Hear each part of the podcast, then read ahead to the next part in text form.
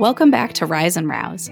I'm your host, Erin Allgood, social impact strategist and quiet and not so quiet rebel.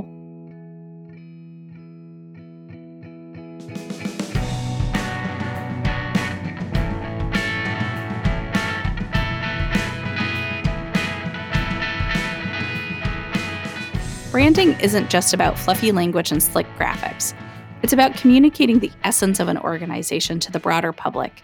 In this episode, you'll hear my interview with Solveig Petch, also known as Petchy, who is a brand strategist and designer extraordinaire.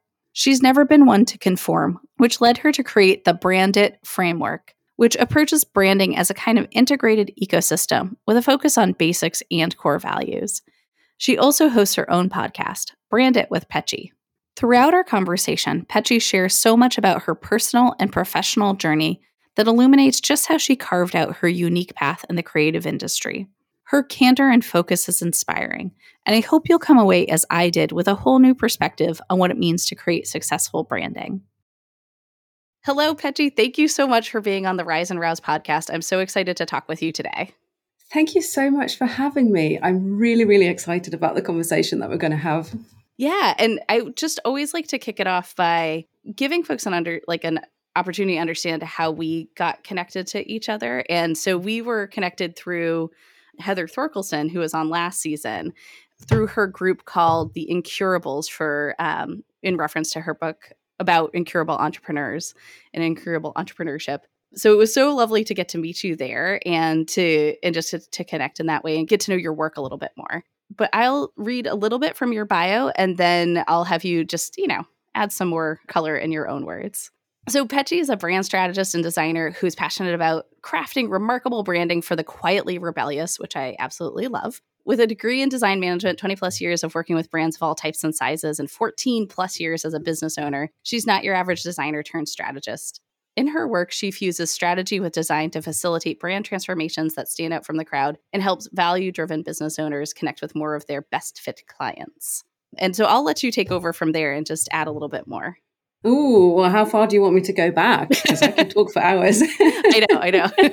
just to go back, I don't know, just a little bit.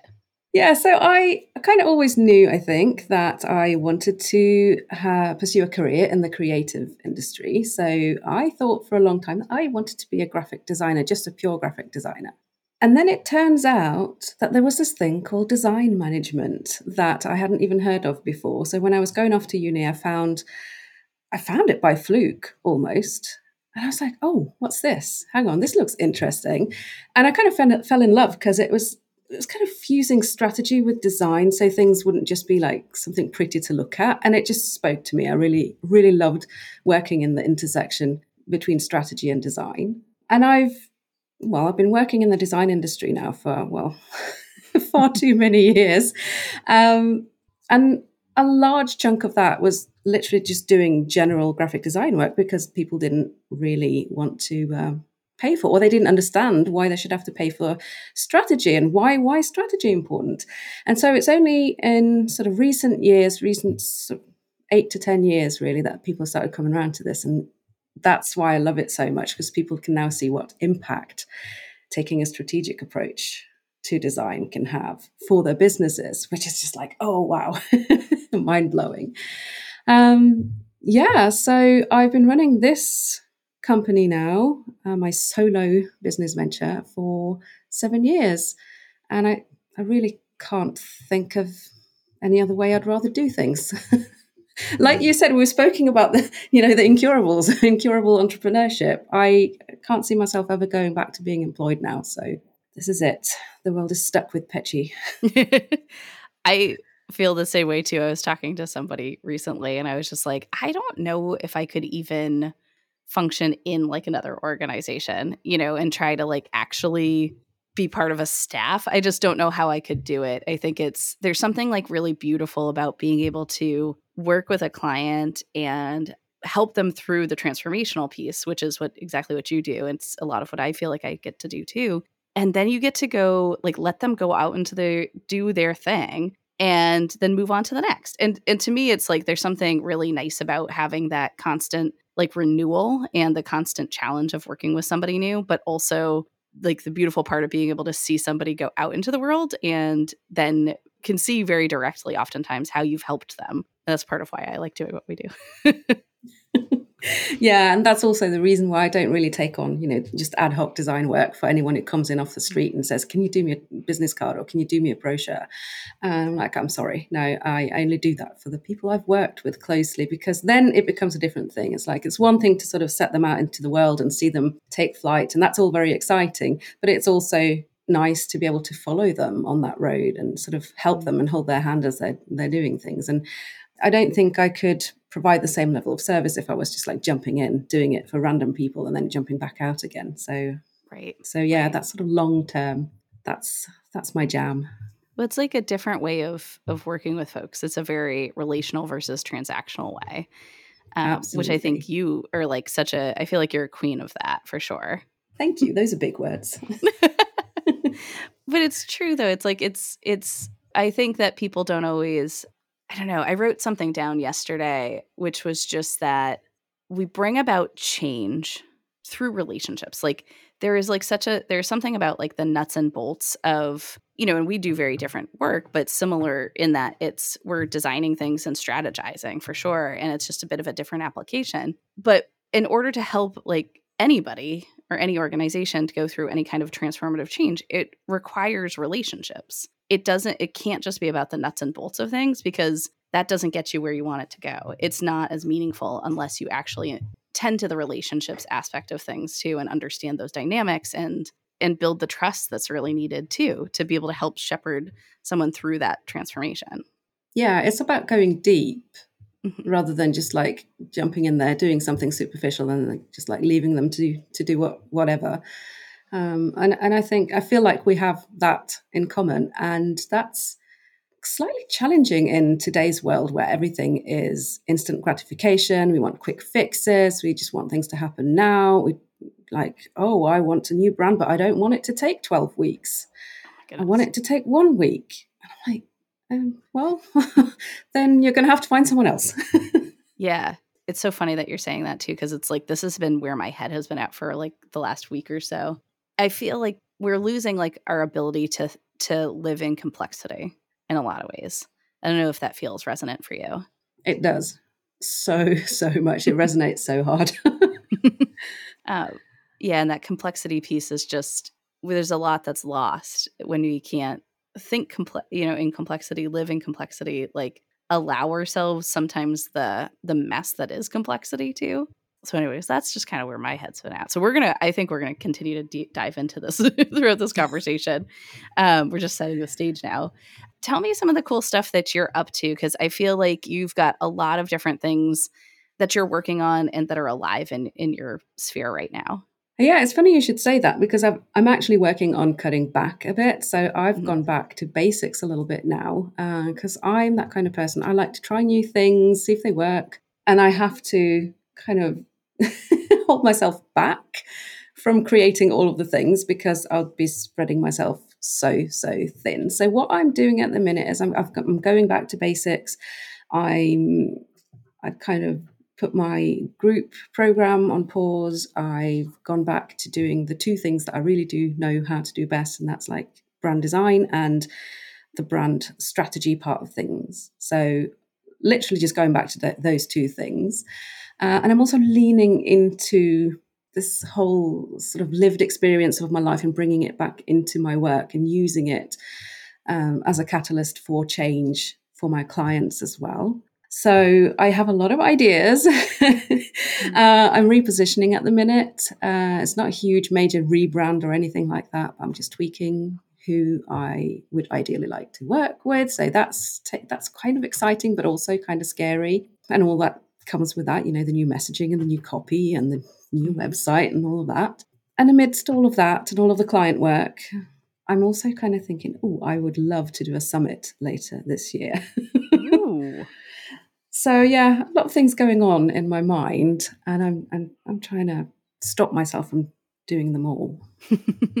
I mean, that's like strategy in a nutshell, right? You can't do it all. So you have to pick and choose and really think about what's in most alignment and what has the most impact. So I'm glad you're doing that right now. It's a I'm a bit in that kind of season as well for myself and and starting to really get excited about all the possibilities and also trying to give myself some some spaciousness to like let it unfold rather than rather than just barrel through it, which is what I can sometimes do.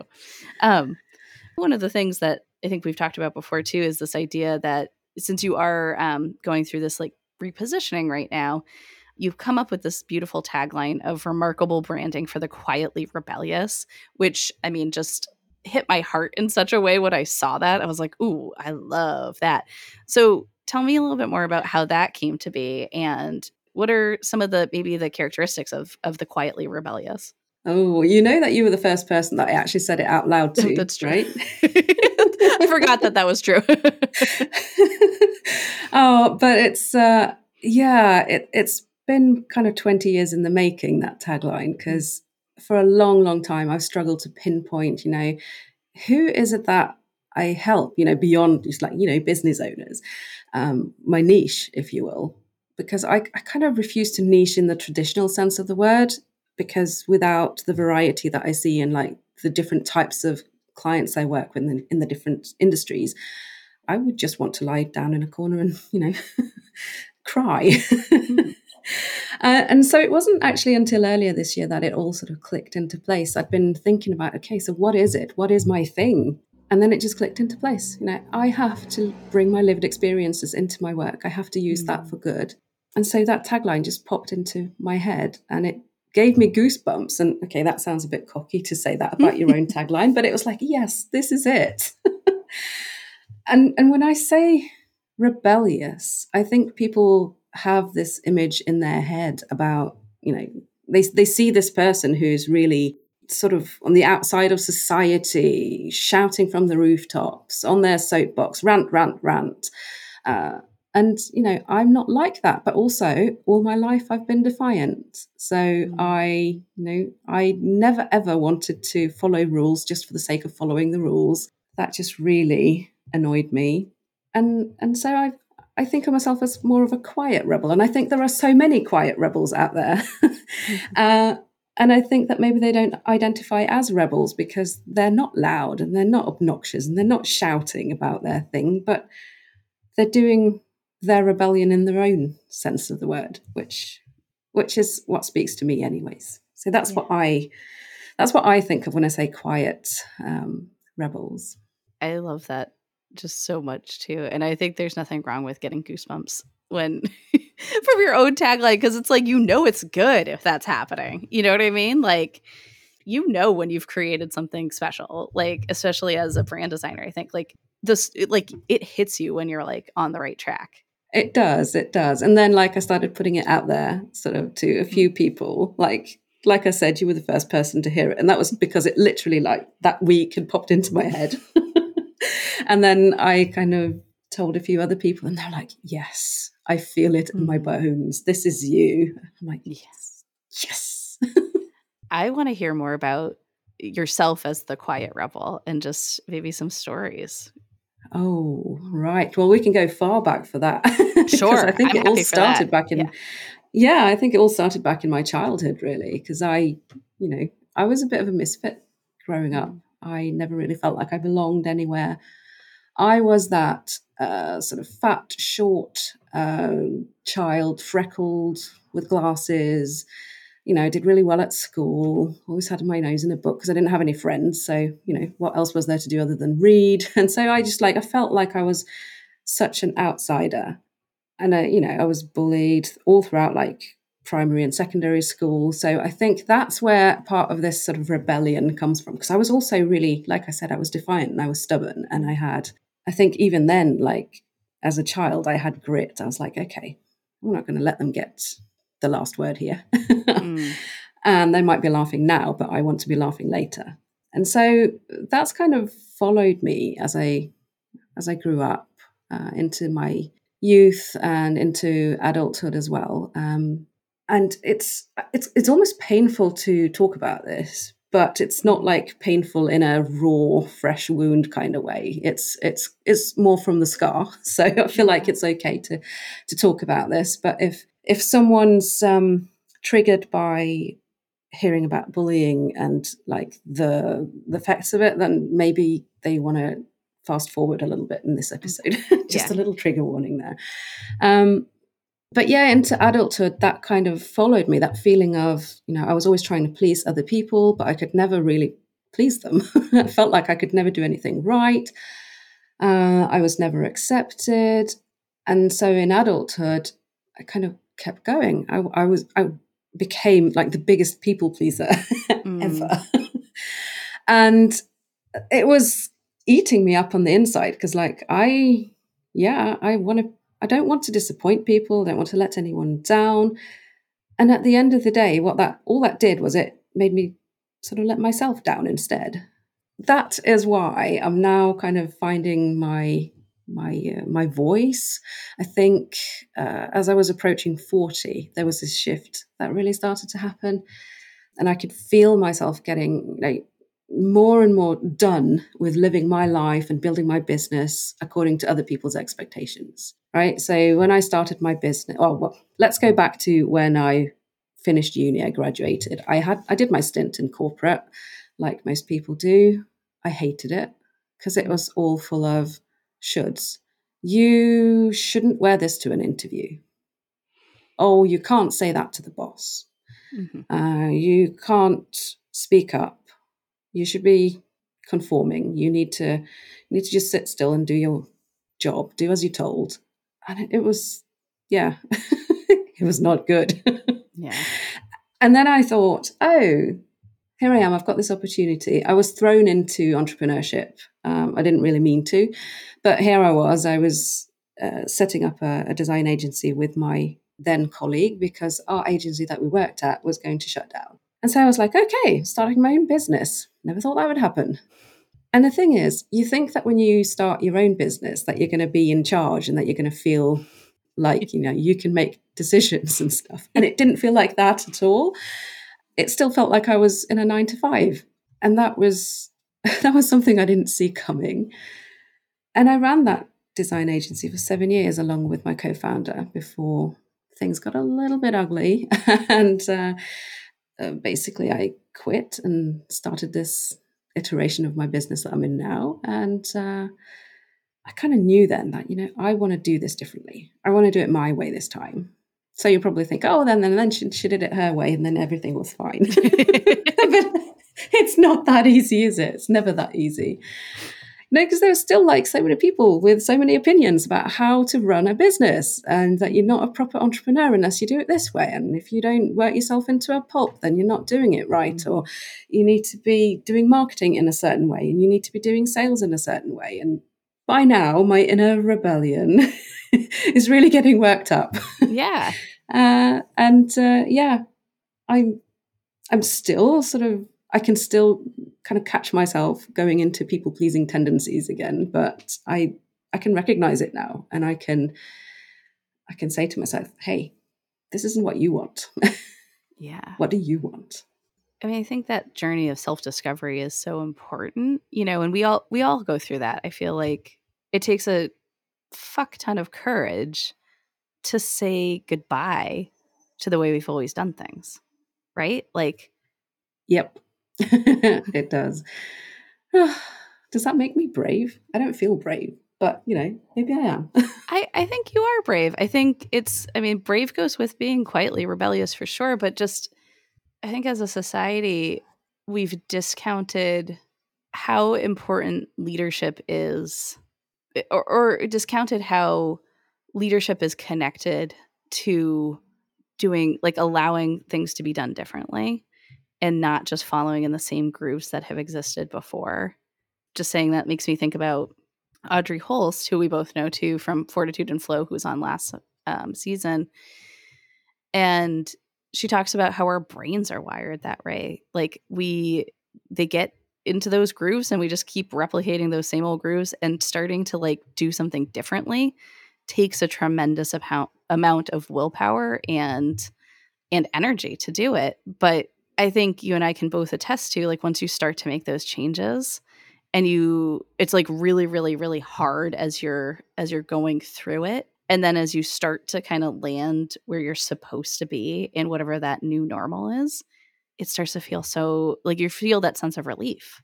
Yeah, absolutely. But I think also before that sense of relief, there is that shit, am I doing the right thing now? Yep. What's this going to end up like? And I think I'm, I have one foot in each camp right now. Like one mm-hmm. foot is in the, oh crap, am I really doing this? Am I really mm-hmm. becoming more visible? Am I really putting my voice out there? Am I putting my head up on the block, ready for the chop? Whew. And then the other foot is in the, huh, this feels quite nice. You know, mm-hmm. it feels nice to be the one who's making the decisions and who's not taking any crap.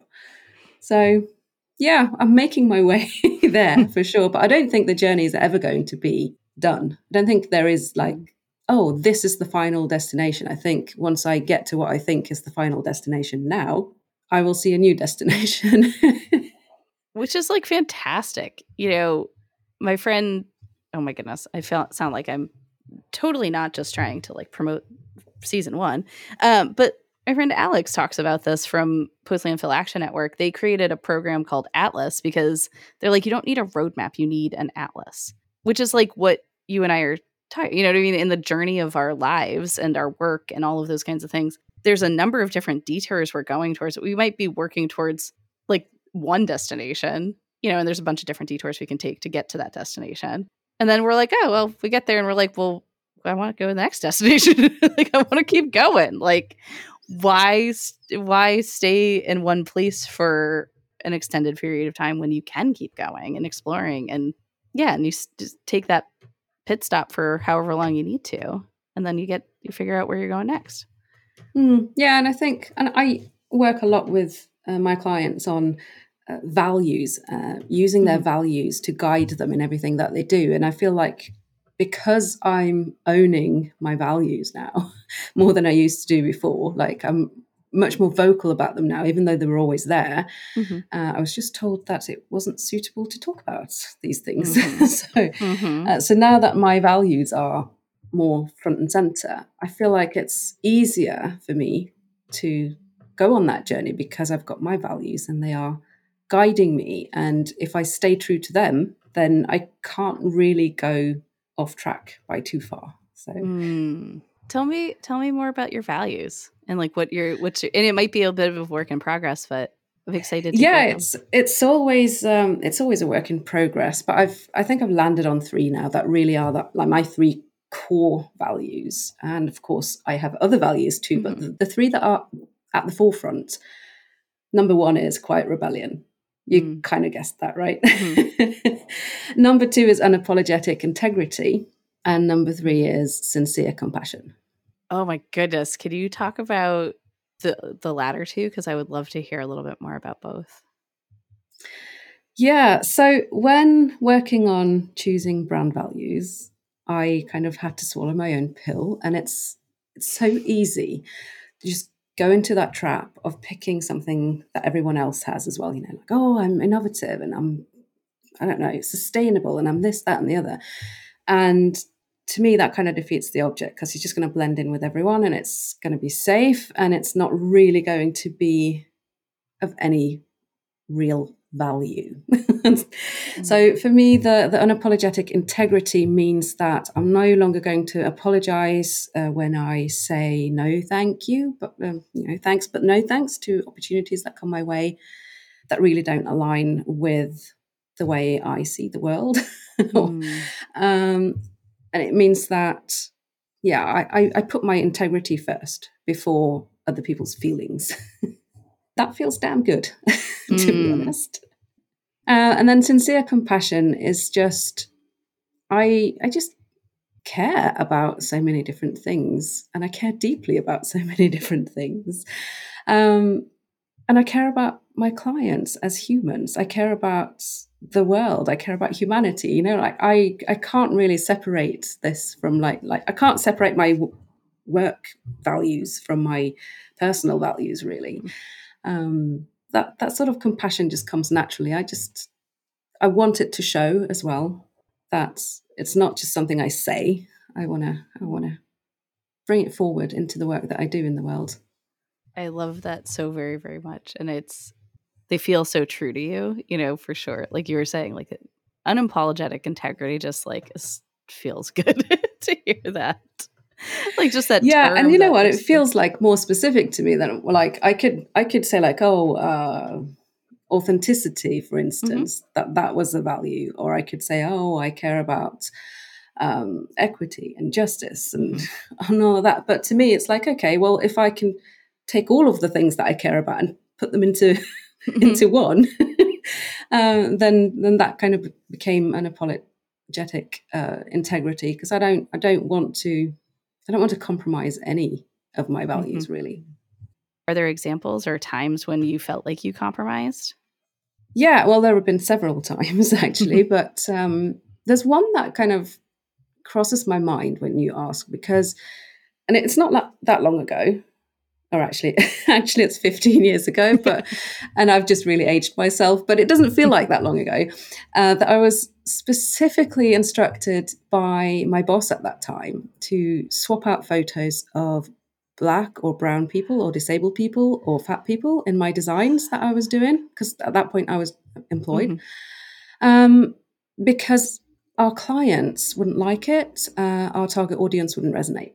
And you know, I thought that was shocking then, yeah. uh, and and now, like, I don't think you'd get away with anything like that mm-hmm. now, thankfully. But back then, I was I was still a bit shy. I was still that people pleaser and I didn't dare to do anything other than what I was told. And as I sort of look back, I deeply regret that now. I regret not standing up for my beliefs.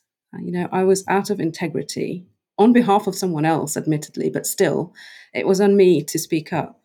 And I didn't. And that's going to haunt me. So I do try to make sure that I do things differently now. I think those are powerful stories too, like or experiences to go through because I mean, I think that I know when I feel like I'm in alignment, but I also know very, very clearly when I'm out of alignment. And those are, you know, those help me to feel eh, just to help guide me in in a lot of ways too. And I think a lot of people just I think that other people probably have similar stories for themselves too when they felt out of integrity and like and then and felt boxed into a corner where you couldn't do anything about it.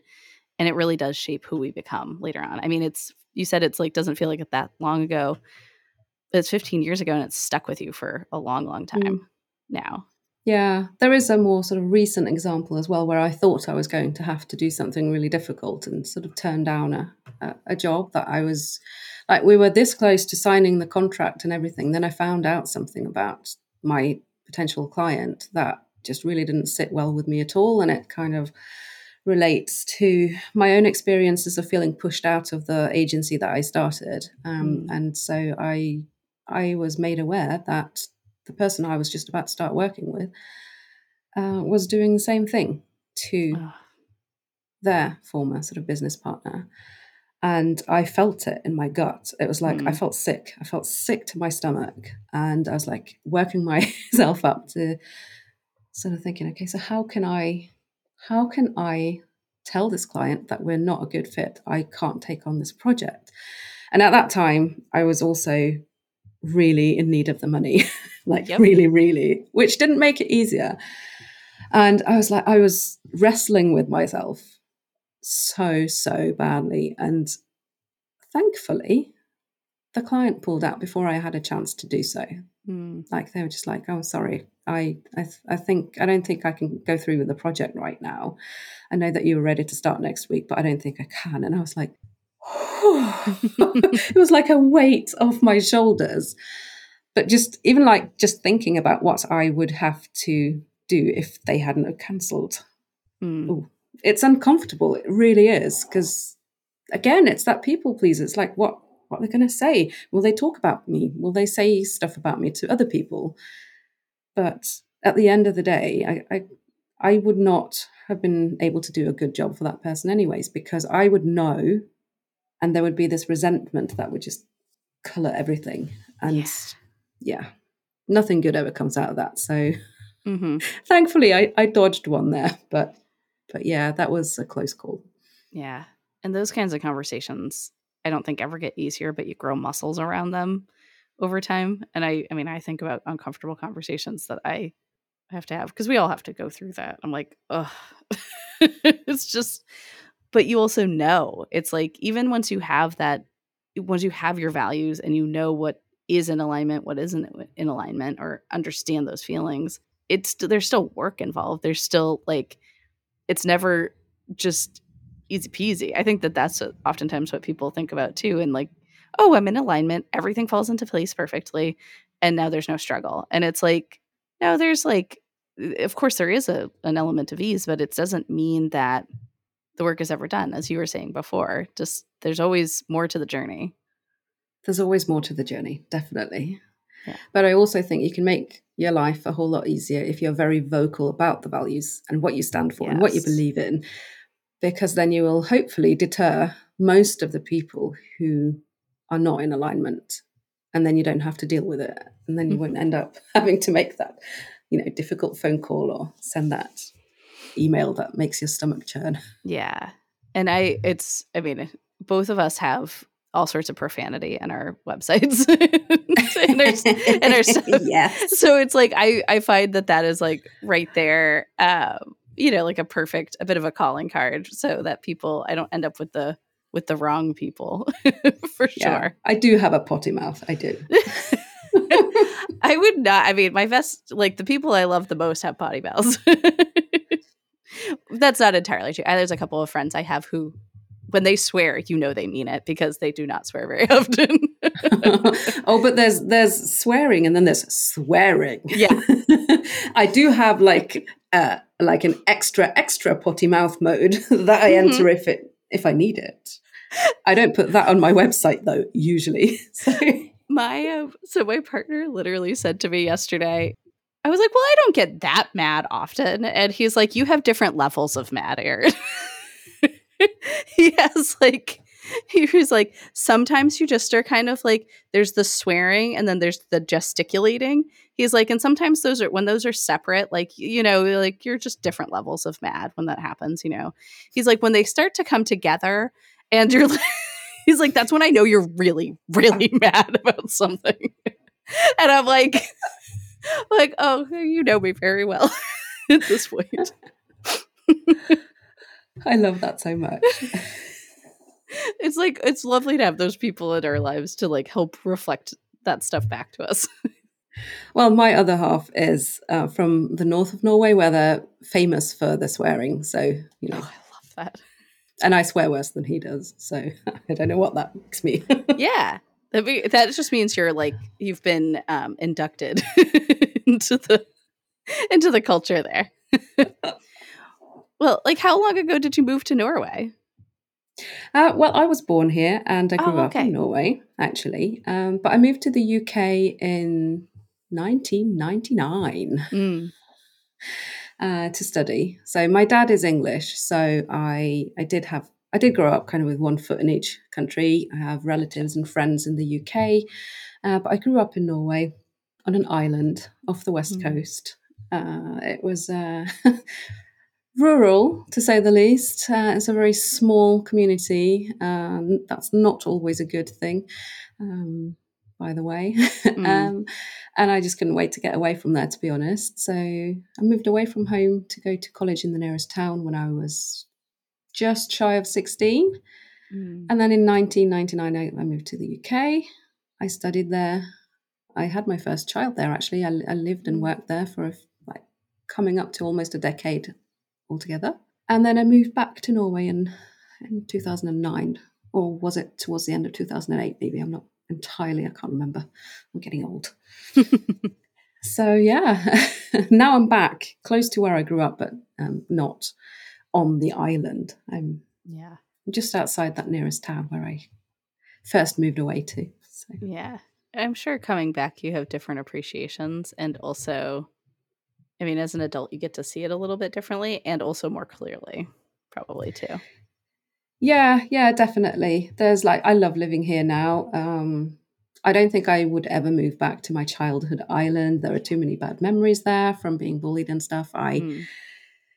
Every time I visit now, it's like, I'm transported back to being 12, which is not good.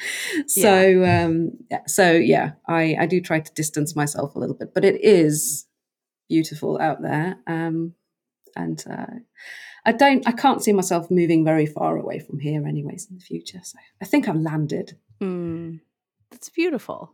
I love like I like the idea of landing. One of the things we had talked about, you know, before is I just remember you saying this um, to me. You're like, sought it, be that misfit. And I was just like, well, we're going to talk about that some more because I think in the context of, I mean, as you were talking about before, like getting bullied and, um, you know, to an extent, you were the misfit. Tell me more about like how you have embodied that and li- and grown grown into that, and then how does that extend to the business? Well, I think I think I probably mentioned this earlier, but you know, the always being a people pleaser thing mm-hmm. and all that. Um, and I, growing up, I was so focused on never letting anyone down that I ended up letting myself down uh, because I always wanted to fit in, and that's that's kind of I don't even know how to to phrase it, but it's followed me into adulthood in good ways and not so good ways. So, the not so good ways, I think we spoke briefly about. It's always feeling inferior, you know, mm. always sort of putting other people's opinions above my own. But the good thing is, growing up, because I was that misfit, uh, I was afraid of being picked on that day. So I would just like, instead of joining in, I would sit in a corner and observe the room. And I got very good mm-hmm. at observing the room. And I, uh, for anyone who's listening, I do not have a single woo bone in my entire body.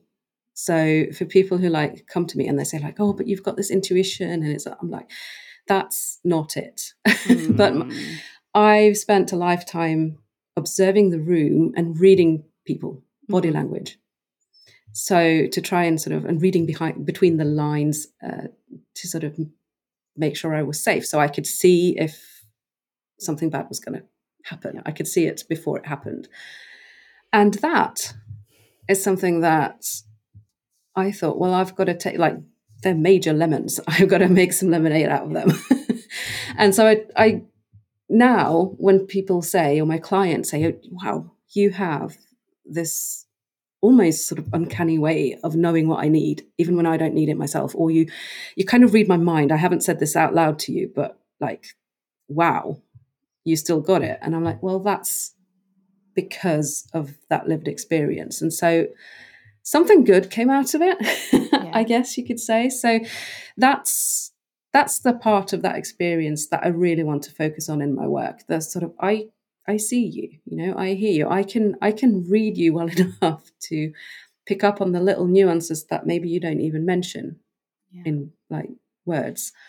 Um, and then to take that and be able to use it to inform the design work that I do for my clients. Mm. Um, it's empowering in a way to kind of take that. that kind of came it came from pain, but it's of such value now. So and it's you know, I, am like was touching my chest because it like resonated with me too. Because I've been, I've, I did the same exact thing. Like in a lot of ways, um, I wasn't necessarily bullied, but I, I was always very acutely aware of spaces that I was in. Mm-hmm. And growing up, I became, I'm just very, very hyper aware of all of that. And it's led to me being a very good facilitator. And and I have a very hard time turning it off. so you probably feel that too. I feel that. yes. Yeah. I was at a retreat a couple weeks ago. Um, this amazing arts expressive therapy retreat, and hopefully I'll have the the founders on for the podcast at some point. And because I'm such a facilitator, you know, I am so paying attention to what's happening in the group and not always focusing on myself. And it's it was always like a, a tension I was feeling between like like allowing myself to immerse myself in whatever I was trying to focus on versus like a lot just kind of watching everybody around me uh, and just paying attention and tuning into what's going on with all of them and it was hard and I named it at one point and one of the you know organizers of the retreat was like it's good that you're naming that because I'm sure that they were noticing me do it throughout you know but it's it's hard. It's really, really hard. It is hard, but it's also good to be aware of because when, well, before I started my solo business, it was expected of me to take part in like conferences, business conferences, you know, to Mm. mingle and be working the room and getting leads and Yeah. stuff. And so my then business partner was like, "Well, you're not pulling your weight. Why are you? Why are you just sitting there?" Mm. and and I think it would have been so much better for not just for me, but also for our joint business if we could have just played to each other's strengths. So she could have been working the room, but I could have been nurturing the deeper connections. Yeah. Because I'm the kind of person, stick me in a room with 200 people and I will sit in a corner and I will watch. And I Mm. will, like, maybe if I see a, a familiar face, I will go up and I'll say hi and then I'll cling to them for the rest of the day. um, or I will find, like, maybe one or two that I feel are almost kindred spirits and I will go and introduce myself to them and then get to know them and sit with the same people the entire evening Mm. uh, instead of doing what I was quote unquote supposed to do and talk to as many people as possible. So being aware of how those well lived experiences and those abilities affect us, I think that's a strength. Oh my goodness. Yeah. It really is. And it's, I'm sad that you didn't get to do that for so long. And I'm so excited you get to do it now. You get to lean into so your strengths. And it turns out that now that I'm showing more of my true colors and I'm like daring to be me, I'm finding all of these people that I'm deeply resonating with and that I'm like, you're awesome. Mm. I want to know you better. And I'm finding more and more of those people. And so, okay, they might not physically be in a conference room in my town. My conference room is online now, and I have so many cool people. So, yeah, there's something something to be said for owning who you are yeah. in that way. I'm excited as you, you know, just very, you know, just off the cuff, I think mentioned that you're thinking about a summit and creating a summit. I'm so excited to see what that's going to look like. When I say summit, I'm kind of thinking maybe it's more of a hybrid between a summit and a some kind of community project somewhere Mhm. where there is a group for people to discuss and go deeper and definitely not the kind of summit where you have five speakers in a day and if you miss one you have to pay $200 or whatever to get the recordings Right. Yeah. that's not the kind of summit i want to create I'm just so excited to hear you articulate that. And I, I'm I'm just happy you're saying it, like even if that's an inkling right now, because it feels like you got to make it See, happen. now I've talked about it. Now, Yeah. now I've spoken about it publicly on your podcast. so now I have to do it. So this is accountability at its finest. I mean, the good thing is it won't come out for a few months, so you got some time to to put the pieces in place. um, so hopefully, when it does come, we'll we'll definitely make sure that we've got all of the bits and pieces um, in the show notes when that comes to comes to fruition for sure. But it, I mean, I feel like we're coming back, you know, full circle to just a lot of the things we were talking about originally. Just this idea of like the deeper relationships, the complexity, um, those kinds of things. It feels like we you and I are such kindred spirits in that in that I don't want I don't want things to waste my time. Like if it's not going to go deep, it feels like a waste of time. For sure. Yeah, and you know what? I think that we're just coming out of the sort of the, the era of instant gratification. I think people are starting to realize how exhausting it is Hmm. to always be kind of chasing after the latest, the newest, the fastest. And I see more and more people coming out of it the other end, which gives me hope. Yeah, me too. And I think in kind of the I guess broader sense it's uh, I think you and I are both creating businesses and doing work that we feel like leads to a better world in some way or another, right? Like it's not just about helping brands. You know, for me it's not just about helping organizations have a strategic plan, which is often what I'm doing. It, there is a bigger picture thing that's happening. I don't know. Would do you want to speak to that a little bit? Yeah, I, I agree, you know, and I think, okay, so I have this vision in my head of where I, I would like the world to go. Mhm. Uh, and I do realize that I can't change everything. I can't save the world on my own. That's just not possible. Nobody can.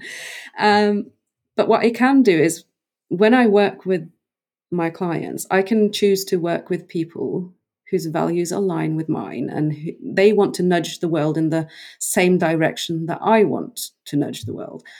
And if I can help them make a bigger impact hmm. through the services and the work that I do with them, then that has a ripple effect because they can then go on to make a bigger impact. They can influence their clients, and then it, it's kind of like a it's kind of like an MLM, but a good one. yes, no exploitation. no, it's like a reverse reverse MLM. oh, I love that idea.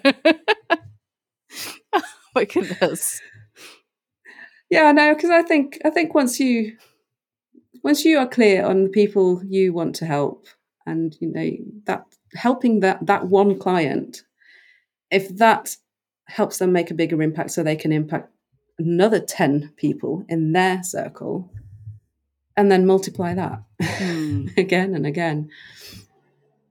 It's a tremendous amount of good that's happening. Mm. and even from just one small project. Exactly. Yeah. Thank you for saying that. It's it's I think part of what we also do in our work sometimes is not take a moment to really think about that bigger picture of what we're helping to shift in the world and the uh, and the ripple those ripple effects and I'm glad we just took a moment to do that because I think that's it's really really exciting. I mean, I guess is there something is there anything that you want to that you're particularly proud about that you'd want to articulate? I don't know. I, th- I think I'm just, I'm proud that I'm still here doing my thing and all the people who said I couldn't do it or that I was doing it mm. wrong, I've proven them wrong. and I think that's partly through sheer stubbornness as well, because, uh, you know, not, not giving up is one of my sort of things because I would, it would kill me to not know what was, what I'd been missing out on if I gave up now. Like what would have been around the corner. mm-hmm and that grit, I think, actually, I'm gonna I'm gonna mention my dad. My dad deserves a shout out. So mm. growing up, my dad had his own company. He's an architect. He's retired now. But he came to a foreign country. He moved from the UK to Norway to be with my mum to this remote island. And he started his own architecture practice on this island. And this was in the era before the internet, before we could just go on out and find clients on the internet. So it was the good old fashioned, you know, marketing, going out there, meeting people. And I know that it was tough for him. And he just kept on going. And I know it was hard. It drove my mum crazy because, like, mm. money was tight at times and stuff. But he didn't give up. And I think that's something I didn't realize until fairly recently that that's something he's passed on to me. Like, he modeled that from an early age for me. And uh, I will forever be grateful for that here's me thinking I don't have a single entrepreneurial bone in my body. and then I'm like, hang on a second, dad. Mm-hmm. so thank you, dad, for teaching me to hang in there. It's something we all need, I think. And, you know, this podcast is all about talking to folks who are creating change and like what is keeping you going. How do you keep showing up and continuing to do this work you know, because it's it's not easy, you know, and because it is deep, it's so much easier to be superficial, right? Like, you know, what is keeping you going? Is it really it can't just be the petty like I showed all those people. there's there's something more than that. Yeah, there's got to be something more than that. yeah. Um, but yeah, I think I think I think that's just there's something inside of me that says you will never forgive yourself if you give up now because mm-hmm. you won't know what would what could have been. I love that. I always like to wrap up by just asking a question around, you know, what does it mean to you to give a damn? Like whether that's in your life or your work. I mean, you are a pretty like solid damn giver. I have to come up with a better term, better solid damn giver. Yeah, yeah, I'll put that on my. Oh yeah, now. see now you. Yeah since you're my branding expert now, apparently you're gonna have to you'll have to work we'll workshop that one. Uh, but yeah, what does it mean? I mean, like I can't not give a damn. Yeah, you know, because like I said, I care so deeply about so many things, and um, sometimes I even have to force myself to take that step back um, in order to preserve my own mental health. Mm-hmm. um, I think we spoke a little bit about this before as well, but you know, as an empath, I soak up those emotions, I carry them yeah. with me. So, you know, don't even get me started on the state of the world right now and the, the clusterfuck that is that mm-hmm. our world that we live in. Um, kind of leaves me in a very sort of raw and emotional state quite often. And it's not good for me, but also it's not a bad thing either because giving a damn means that I truly care about my clients. I care about their success. I care about them as humans. You know, they're not just someone whose wallets I want to get in. Right. And, and we touched on this. I know for a fact that I could make so much more money if I started churning out projects in kind of yeah. the same speed I see some of my other fellow designers do. Like I, I know that I can design a brand identity in a day. Mm-hmm. I've tried it. Mm-hmm. it looked good too, you know. Um, and so I could do that. It would be quick cash for me. It would be the quick fix that my client probably wants. Kind of sounds like a no brainer, but I know that it's not going to be the best solution for my client in the years to come. And so I won't do it. So, yeah, giving a damn, it, it kind of kind of is this overarching thing in, in my whole life, not just my work. Mm. It's just who you are. Yeah, I, I guess you could say that. It's I, when I think about myself, I'm like, oh, that's just who I am too. It's like, in a similar way, you can't turn off that kind of the empath part of things, or just that kind of the noticing in in spaces and stuff like that. You can't turn off giving a damn, you know, right? I just can't. I've tried. Oh, I've tried. Tried actually several times to turn it off because it would be so much easier if I could just like if certain things, if I could just not care about them at all, mm-hmm. it would make my life so much easier. Right. Right. But mm, yeah, I don't think the off button is working. There's something wrong. No. Needs servicing. I also think that turning it off would be a disservice, you know, to to ourselves. I think that you know, I had somebody who had said to me at one point, this is an artist that I met at a retreat um, years and years ago, and she had said to our group, you know, what does it mean to break your heart open and live with it fully open? You know, or what does it mean to break your heart and live with it fully open? And fuck if that doesn't get me every time I think about it, you know, because to be fully human in this world really does mean through moving through it with that vulnerability and that openness. Not it doesn't always have to be raw, but I think but being able to like access that is really important. Yeah, for sure. Is there anything else, you know, Petchy, that you want to share just before we wrap up? This has just been such a lovely conversation.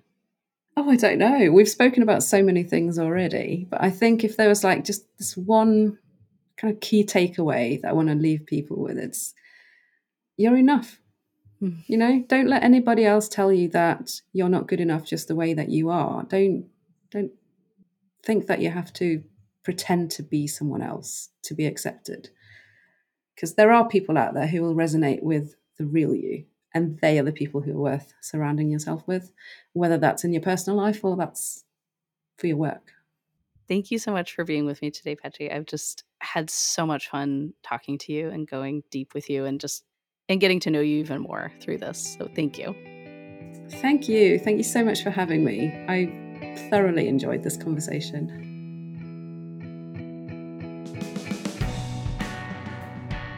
Rise and Rouse is created and hosted by me, Erin Allgood. It is produced and edited by Steph George of Stefania Audio. Production support from Grace Cleary Morin and Jana Krizanova. Our theme music is written and produced by Chris Marion. If you enjoyed this conversation, please leave a five star rating and review to help us reach more people. Make sure to follow Rise and Rouse wherever you listen to podcasts so you never miss your chance to hear from someone who gives a damn. Follow us on Instagram at Rise and Rouse and sign up for my newsletter by going to allgoodstrategies.com.